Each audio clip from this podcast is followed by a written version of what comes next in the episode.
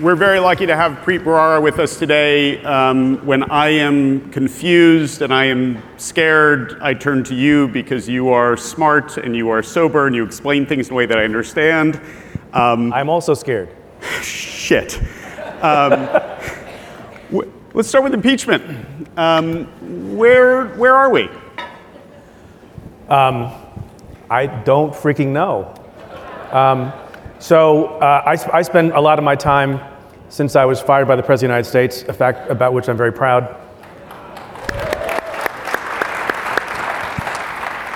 Uh, watching the impeachment proceedings, thinking about the impeachment proceedings, wondering what's going to happen next. And I guess we're going to have another day of softball questions that each side asks of its own people, and then a vote on witnesses. I was optimistic a couple of days ago. You know, I, you, both of us have done trial work for parts of our career, and I've never heard of a trial that doesn't have witnesses and doesn't have documents. It's a powerful message. It also makes logic and logical and common sense.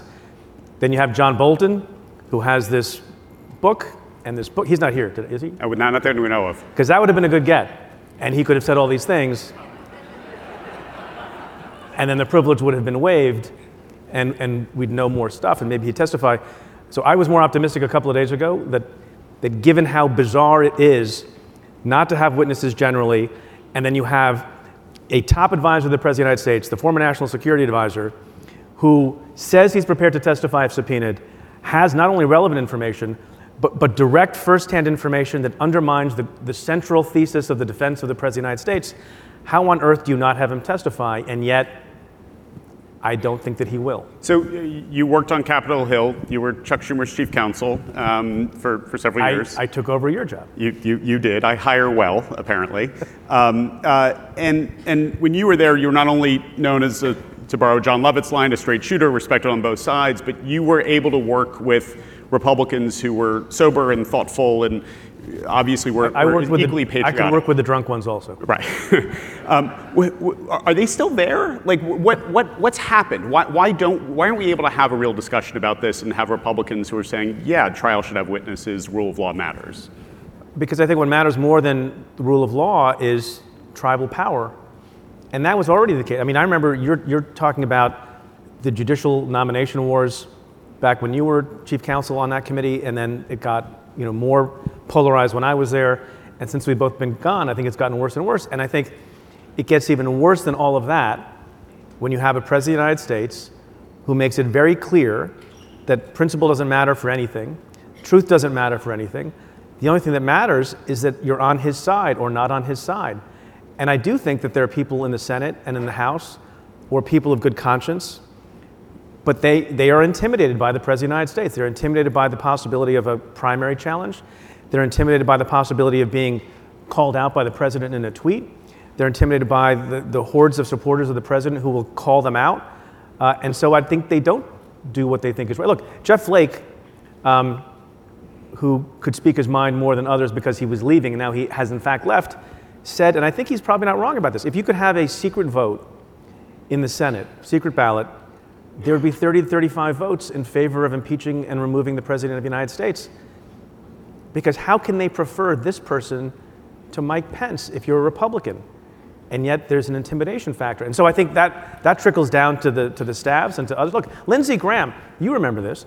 Um, this might surprise some people. Lindsey Graham was you know, one of the senior members on the Judiciary Committee, both when Jeff, when Jeff and I both worked there successively. I found him to be a reasonable person and a good guy. And funny. And funny, and, and a very good trial lawyer. Uh, and he hung out in that McCain orbit. There was some halo there, whether or not you agreed with everything that McCain stood for. And he's not anything like that person. And the only, I guess there's two theories, one of which, you know, um, is that like people say this about everybody who supports the president. What dirt does the president have to say about them? I, I don't think that's the case. He's from South Carolina and his ratings, his poll ratings have gone up enormously, substantially, since he's been basically uh, an uncritical supporter of the president. That's what I think is partly what's going on. So let, us let's, let's just go really like brass tacks on what's going to happen in the next couple of days. Um, it, it seems there are three votes on the Republican side for witnesses. It would seem that way. Romney, Murkowski, Collins. Yeah, I, I never know about Collins. So let's let's just say that there are three, but not four. Yeah. It's 50-50, Yeah. assuming all the Democrats stay together. Yeah. Does Roberts break a tie? So my understanding is, the, the given understanding is that normally when there's a 50-50 tie, the vice president breaks the tie. That would not be the case here. It would be Roberts. My sense is that Roberts will let it stand. He has not shown himself to be uh, in a position to be aggressive or take any kind of, not even central role, but even peripheral role, other than reading the questions that are asked by senators and written on a piece of paper. And I don't know that he wants to break. I think the worst thing in the world for him, the person I feel most bad for in some ways, other than all of America, uh, is, is, John, is John Roberts, who cannot be happy sitting up there. And he, I think, prides himself on not getting into politics and wanting to preserve you know, institutional integrity. And so I don't think he wants to put a thumb on the scale one way or the other. So my guess is, my guess, is that he will simply abstain. What do you think? I don't know. I'm- you- you- I get to ask you the questions today. So under, under that theory, pretty seriously, like if if the House managers made a motion straight to Roberts to call witnesses, bypass the Senate, right? It's a trial. We have relevant witnesses. We want to call them. You think Roberts refuses to rule on that as well? Yeah, but I don't know if, if it even would, if the posture would be such that, that that would happen, that McConnell couldn't figure out a way to put it directly to the Senate. I mean, one of the questions, one of the, I think, more interesting questions that was asked yesterday by a senator, um, and the point that was made by, um, by Chairman Schiff of the Intelligence Committee, who I think is doing, doing an amazing, amazing job, uh, is we're prepared to let the guy sitting behind me, referring to Chief Justice Roberts, we're prepared to let the guy sitting behind me rule on these questions of relevance and admissibility of evidence and witnesses coming to testify and all of that. We'll abide by whatever he chooses so we don't have to litigate in this way. And the reason he's saying that is because one of the arguments that the White House is making to senators is vote against witnesses, otherwise, there's going to be a long, protracted legal battle in the courts going months and possibly coming into the eve of the election in November. And God, you don't want that. But I don't know that McConnell is going to permit that kind of direct request to, to Roberts. I don't know if he's going to allow that to happen. And in the uh, unlike seemingly unlikely event that, that we get there and the president invokes executive privilege, setting aside all the craziness about, you know, it's not true, but it's classified, what have you. Um, could Roberts rule from the chair on that? Does that have to go to the courts, or could Roberts just make a, make a ruling? I mean, I guess he could, but again, going back to what I was saying earlier, I don't think he wants to for a couple of reasons. One, he may not see it as his role. I mean, Rehnquist, when he presided over the Clinton impeachment trial, didn't do much in that way. And then, and then the other reason is even if he made a ruling, the Senate, the Senate procedures allow for him to be overruled, and that's a terrible look for the Chief Justice of the United States. Okay, so I want to come back in a minute to Dershowitz's argument yesterday and implications, but you referenced Bolton and how nice it would be if he were here on stage today. Um, he could be. He could be in CNN studios with you and Anderson Cooper tonight. Yep. Um, he could be on your podcast tomorrow if, if that's what he wanted to do. Why, why not do that at this point? It looks like he's not going to be called a witness. Why not come forward now? Maybe, maybe he's thinking about that because this, he's an odd figure, aside from the mustache. He, he leaves, he gets fired. I'm in, I'm in, I'm in the company of John Bolton also. Um, and then he clearly doesn't want to come testify. He resists the request from the House. Then he gets a book deal. Then randomly, uh, at the beginning of the year, I think on January 6th, he announces, it, I've, I've considered it, and there was a court ruling that maybe affected his decision making also with respect to his deputy. I'm prepared to testify. I think that some of what's going on for him is how is it going to look for him if for the first time people hear all this crazy narrative about what the president said about the drug deal and everything else in a book on which he's making probably a lot of money. It actually makes him look like a bad American. And I think the criticism of him has probably gotten to him a little bit, and he realizes that he should get some of that story out through some formal. Pro- I mean, he looks like, for the first time, he didn't look like this in the fall. He looks like he really wants to come testify. And depending on how the battle over his book works out, I wouldn't put it out of the question that he will go and do some one-on-one interview with a favorable interviewer. Which you would be if you were interviewing. I would be a very favorable interviewer, uh, much like yourself, uh, and get it out. And there's, look, there's very little to stop him from doing that. I mean, the, the ball I'm not sure whose, whose court the ball is in with respect to his book. He has a book. All the stuff is in the book. Lots of people have seen the book. There's an argument, depending on who has seen the book and what the, the, the president wants to do about it, that there has been a waiver of, of executive privilege. But they have said, even though they were only supposed to review it for classification, and John Bolton's a pretty smart guy and should know what's classified and what's not classified. And I find it hard to believe that he and his publisher submitted a manuscript that is what the president's lawyers now say is full of classified information for a lot of reasons. It sounds like they're trying to prevent the publication of the book in a way that they have pretty much full authority to do. So I think they're effing with him. I don't think it's morning, so I didn't want to use the whole word. And it, and it puts Bolton in a bind because they're not saying you can't publish the book in total. They're not saying that there are portions of the book that have executive privilege, so we should talk about that. They're saying that publishing this book violates law and hurts sources and methods because there's classified material there, and the government is the arbiter, most courts would say, of what is classified and what's not. The reason you know that's probably BS is that manuscript has been sitting around. Uh, my understanding is unsecured in some National Security uh, Council staffer's office. It may be the case that it's sitting on all sorts of other unsecured servers. They have not taken efforts to go get them. I mean, they did that. Remember when Jim Comey had those couple of memos? They went to the professor's office and took the documents back. They have not seemed like they're taking seriously a, a sensitive classified information leaking threat but they're saying it now, and it has all the hallmarks of being a political move. And, and what, what then happens if Bolton says, well, you're effing with me, I'll F with you, I'm publishing my book. It's out. What are you going to do? Then I mean, that's happened before. Where there have been arguments, and it, and it looks like people who have been in the intelligence community want to write their book, and it's, it's supposed to be a 30-day um, career-oriented process where they just look at classified information, and they don't try to screw with somebody just because they've been a critic of the administration. I wrote a book um, which I can plug here, called Doing Justice, where, Good book, by where. I, where I submitted it for pre-publication review. There's nothing classified in it, but I had some concern. I'm, a, I'm not John Bolton, but I'm a critic of the administration and the Justice Department. And in my case, 27 days later, I didn't get the letter that John Bolton got. I got a letter saying, you know, thank you, there's nothing classified in here. Good luck with your book. That's how it's supposed to work. Depending on the cojones of the publisher and John Bolton, they could rush out and publish it, and they can have a fight afterwards. I, I think it's very difficult um, for the administration to, to, to do um, you know, pre-publication blocking of the book. But it, it's kind of a game of chicken at this point. So let's just, the, the, the flow chart gets kind of crazy and we can only go down so many of them. But let's say no witnesses, a quick acquittal in the Senate on a, effectively a party line vote. The book comes out, Bolton speaks, and it is as bad as any of us can imagine, right? Uh, Are we at the bottom finally now? And Kelly goes, yep, that, that all happened when I was there, and it's validated up and down the chain. Um, does impeachment get reopened? Is that even possible? Or, No, I don't think it does. I don't think it does. What I, what I think happens, and I think, I think the Democrats have done, they haven't done everything right, but the one thing they've done a good job of is making the case that a trial without witnesses generally and a trial without John Bolton specifically is absurd and a sham. And it's not only the case that they make that argument and the trial happens, they say, oh, it was, it was absurd and a sham, and then people forget and go about their business. No, in six weeks, John Bolton will be going on a book, assuming that they, they play out this fight about the book.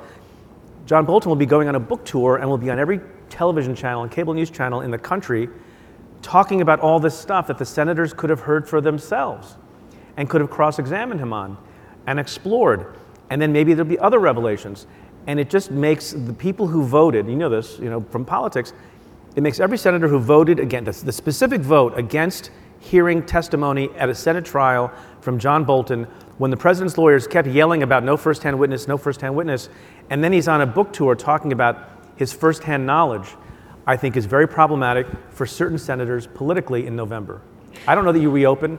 And, and look, it's, it's another, the nightmare scenario about how Trump has made everything terrible is the Mueller investigation happens, lots of bad stuff. He gets away with it for various reasons. This thing happens, we have an impeachment, we have a trial, he gets away with it. My fear for the country and for democracy and all other things good and holy is that you could see some other thing emerging with new information in July, not even further to this, that's fully impeachable. I think the president is kind of politically Im- immune from a second impeachment, right? So I think it was important to do, to do what the Democrats did. It was important to have a trial. But in some ways, I don't mean to sound so grim, uh, the fact that the president keeps escaping accountability from these things allows him to do worse things in the future for which he probably will not be held accountable. The solution, the solution which is one, that he be defeated in November. So one of the arguments that the That, That- that, applause was not nearly hearty enough.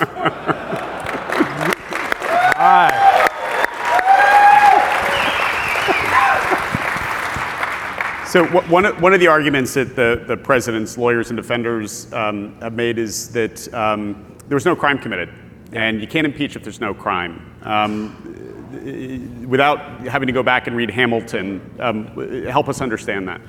So what, look, lots of people in this debate and in over the law generally, they have good arguments and bad arguments. That's one way to divide them. They also have superficially nice sounding arguments that are not necessarily good arguments. It's a superficially nice sounding argument. If you're going to impeach the president and remove him, and the Constitution says high crimes and misdemeanors, it should be a crime. It's a little bit harder sometimes to make the right argument. But the right argument is the opposite of what they're saying for a number of reasons. First, we didn't have a criminal code at the time the founders wrote that. The founders also talked about abuse of power that was not necessarily criminal. Um, but a reason I want to focus on that I've been thinking about a lot lately is the reason why the people should have the power to remove a president based on abuse of power specifically, even without making out the technical elements of a particular crime that you or I might be charged for, are because the president is special. We like to say no one's above the law, but you know what? The president is a little bit above the law. We learned that after the Mueller investigation because there's guidance in the Department of Justice that we all, you know, many of us bemoan, that you cannot indict a sitting president of the United States. So he's special. He has special powers. And there are things that only the president can do. Only the president can negotiate in a bilateral way with, with, with another country. Only the president can order a nuclear strike. Only the president can declassify certain information on his own without going through any process. And the fact that the president has not only special power, but unique power, is the thing that makes abuse of power a, a viable and important and, in fact, central basis for impeachment. I'll give you a couple of examples. Alan Dershowitz comes on the floor of the Senate and he says, it must be a crime, must be a crime, and all these guys say, must be a crime. I've never heard anyone respond to a couple of simple hypotheticals. Now imagine the President of the United States decides in his unique power, because he's the original power of classification and declassification, he decides to declassify the names of our spies abroad, declassify the locations of our nuclear submarines, makes them public, declassify, in the worst case scenario, the nuclear codes, all sorts of information that would be horrifically damaging to the national security of this country. Guess what? Not one of those things is a crime. You couldn't charge the president during his time in office or after his time in office because he has sole authority, because he has special, unique power and authority in this country. And the idea that you couldn't uh, remove a president of the United States on an abuse of power article of impeachment for doing those things that I just described is preposterous. So yesterday, Alan Dershowitz made the argument on the floor of the Senate that the president actually could do any of that. Um, not just because it's not technically a crime, but because his reelection is by definition in the public interest, and therefore it is not a crime or a misdemeanor or a high crime or misdemeanor. It is it is a legitimate exercise of presidential power. Um, I know that he's kind of walked that back a little bit this morning, but th- this this extension of, of presidential absolute power that is effectively being argued is chilling to me, um, in particular with an election coming up and thinking about what could be done to, to engineer a reelection. Yeah. How do we how do we interpret that? you interpret it as being nonsense. I mean, if I, uh, you know, a central feature of my current life professionally is, the oppo- is, is to oppose the thesis that the reelection of the President of the United States is in the public interest. Um, he makes these blanket statements. You know, the, one of the funny things about Alan Dershowitz is basically nobody agrees with that thesis. And he tried to turn that to a strength and said, the reason you know that I'm right is no one has ever agreed with me in the last 150 years. Um, I, look, I think a lot that argument and the adoption of that argument by the other presidential lawyers is kind, is kind of shocking. But you see in the reaction to it that I don't think it's really bought by senators, and I don't think it's really um, even fully bought by Alan Dershowitz himself because he's doing a rare thing. He's coming on television and walking it back and saying his words are misconstrued because it plays that. I think that was a setback. There are, two, there, there are various setbacks, and people had high moments and, and low moments. I think that was a setback for the president's arguments because it kind of takes your breath away. That and the absurd performance, mere presence of a gentleman named Ken Starr to argue about the bane of impeachment was another setback for those guys. So you are um, uh, a very proud alum of the Department of Justice, having been both a line prosecutor and the U.S. Attorney for the Southern District. Um, I know that you, you take enormous pride in the, the, the, public service that you and your colleagues did there, and um, there's a lot of dismay about what's happening in the Department of Justice now. Um, what's the state of the Justice Department, and um, if a Democrat's elected and is able to actually take office, what, what has to happen to fix it? So, um, look, the Justice, Justice, Department is a huge entity. It's a big institution, um, something like 100,000 people. It includes the Bureau of Prisons, it includes the FBI and the DEA and all the U.S. Attorney's offices and this thing called Main Justice. And in the main, the vast majority of things that happen there, I still believe, uh, at the line level, are done with integrity and with purity and without fear or favor, which is the oath you take when you enter that department. Uh, whether it's you know whether it's drug cases or political corruption cases or fraud cases uh, or sex trafficking cases, it's all good work. And I tell law students who ask me all the time, should I go to the Department of Justice? Should I go to the Southern District of New York? Even though I don't like what's happening at the top, I say absolutely. If you believe in public service, there's no finer place to serve your country than that place. At the top, I have a lot of worry about some of the decision making going on, about what looks like politicized decision making going on, beginning with and maybe even going you know, further back in time when Bill Barr put his own gloss on the Mueller report and I think delayed the release of that report uh, inordinately. And so, you know, this, this launching of an investigation into the investigators, even though there was already a Department of, uh, an Office of Inspector General investigation going on, you know, an important principle of justice is that not only must justice be done, it must be seen to be done. That's why you have rules like conflict of interest and recusal, because people have to have faith that decisions are being made not in the interests of politics, but based on the law and the facts, even if it's not the case that they're being made for political reasons.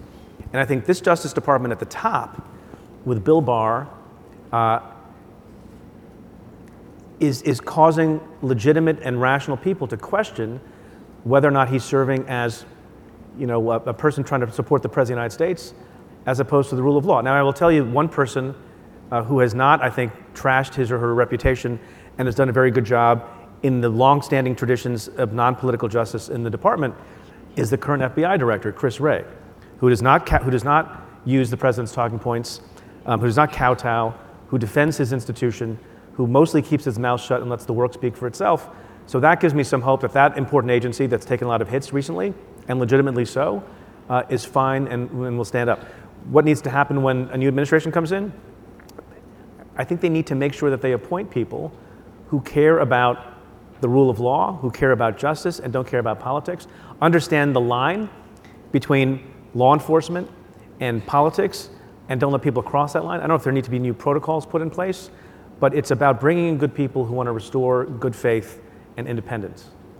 I want to ask a, a, a, what would have been a political fan fiction question a few years ago, and now scarily something we actually have to entertain. Um, let's say that uh, uh, a Democrat wins the election in November, and um, Trump says, "No, that, that didn't happen. It was uh, it was a rigged election. I didn't lose, and I'm not going."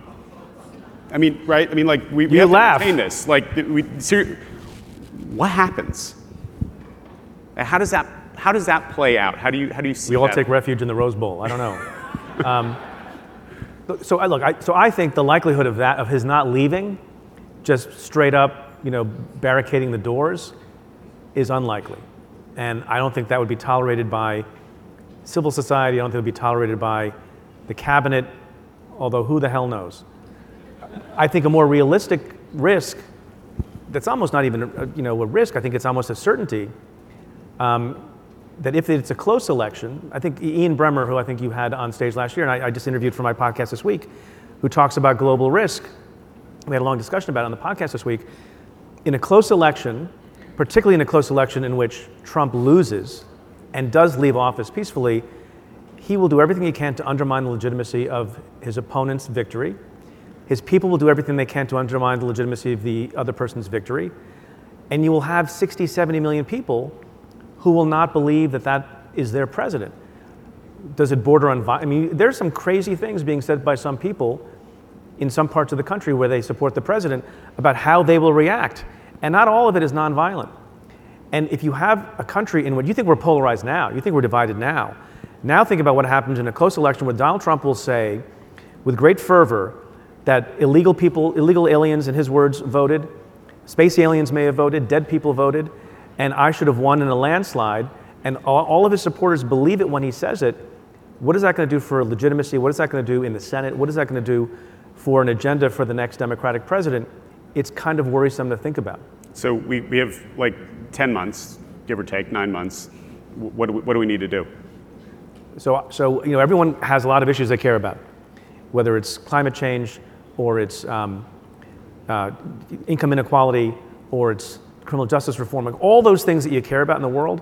Uh, if you're a progressive, all of those things will be worse if Donald Trump wins, and all of those things have a chance to be better if Donald Trump loses. And so, my humble suggestion is care about your issues, care about the particular policy preferences that you want, um, support whatever candidate you want. But I have come to the conclusion that whatever your specific issue is that you care about and it's important for your family and for the world, the number one way to get there in nine months is to have a different president. So don't forget the forest for the trees. Think about that thing happening in November, uh, and not just the, the, the one thing you're caring about right now. So we were hoping to end on an optimistic note. I think that's the best we're going to do. Um, so thank you. Thanks, folks. Appreciate being here. Thank you, everyone.